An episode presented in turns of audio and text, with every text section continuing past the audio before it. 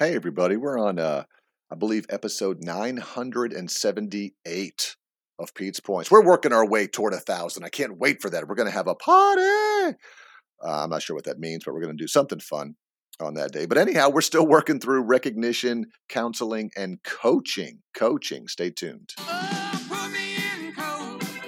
I'm ready to play today. Pete's Points. It's time for Pete's Points.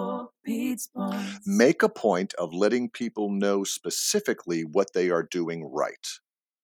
Man, eh, it, I I do a lot of in person trainings and, and, and speeches and keynote, and, and I'll, I'll talk to people and I'll say, when's the last time that your leader slash supervisor slash manager said, Hey, Pete, coming into my office for a second. I have to talk to you about something. Hey, close the door. I want to tell you the way that you interacted with that customer who was yelling at you and screaming at you, that was fantastic. The way that you held your body language, the way that your tone of voice didn't crack, and you ended up again putting the company first and working with her the best you could. I was impressed. That was, when's the last time that's happened? Whenever I ask anybody, when have you been called into your supervisor's office and they say close the door?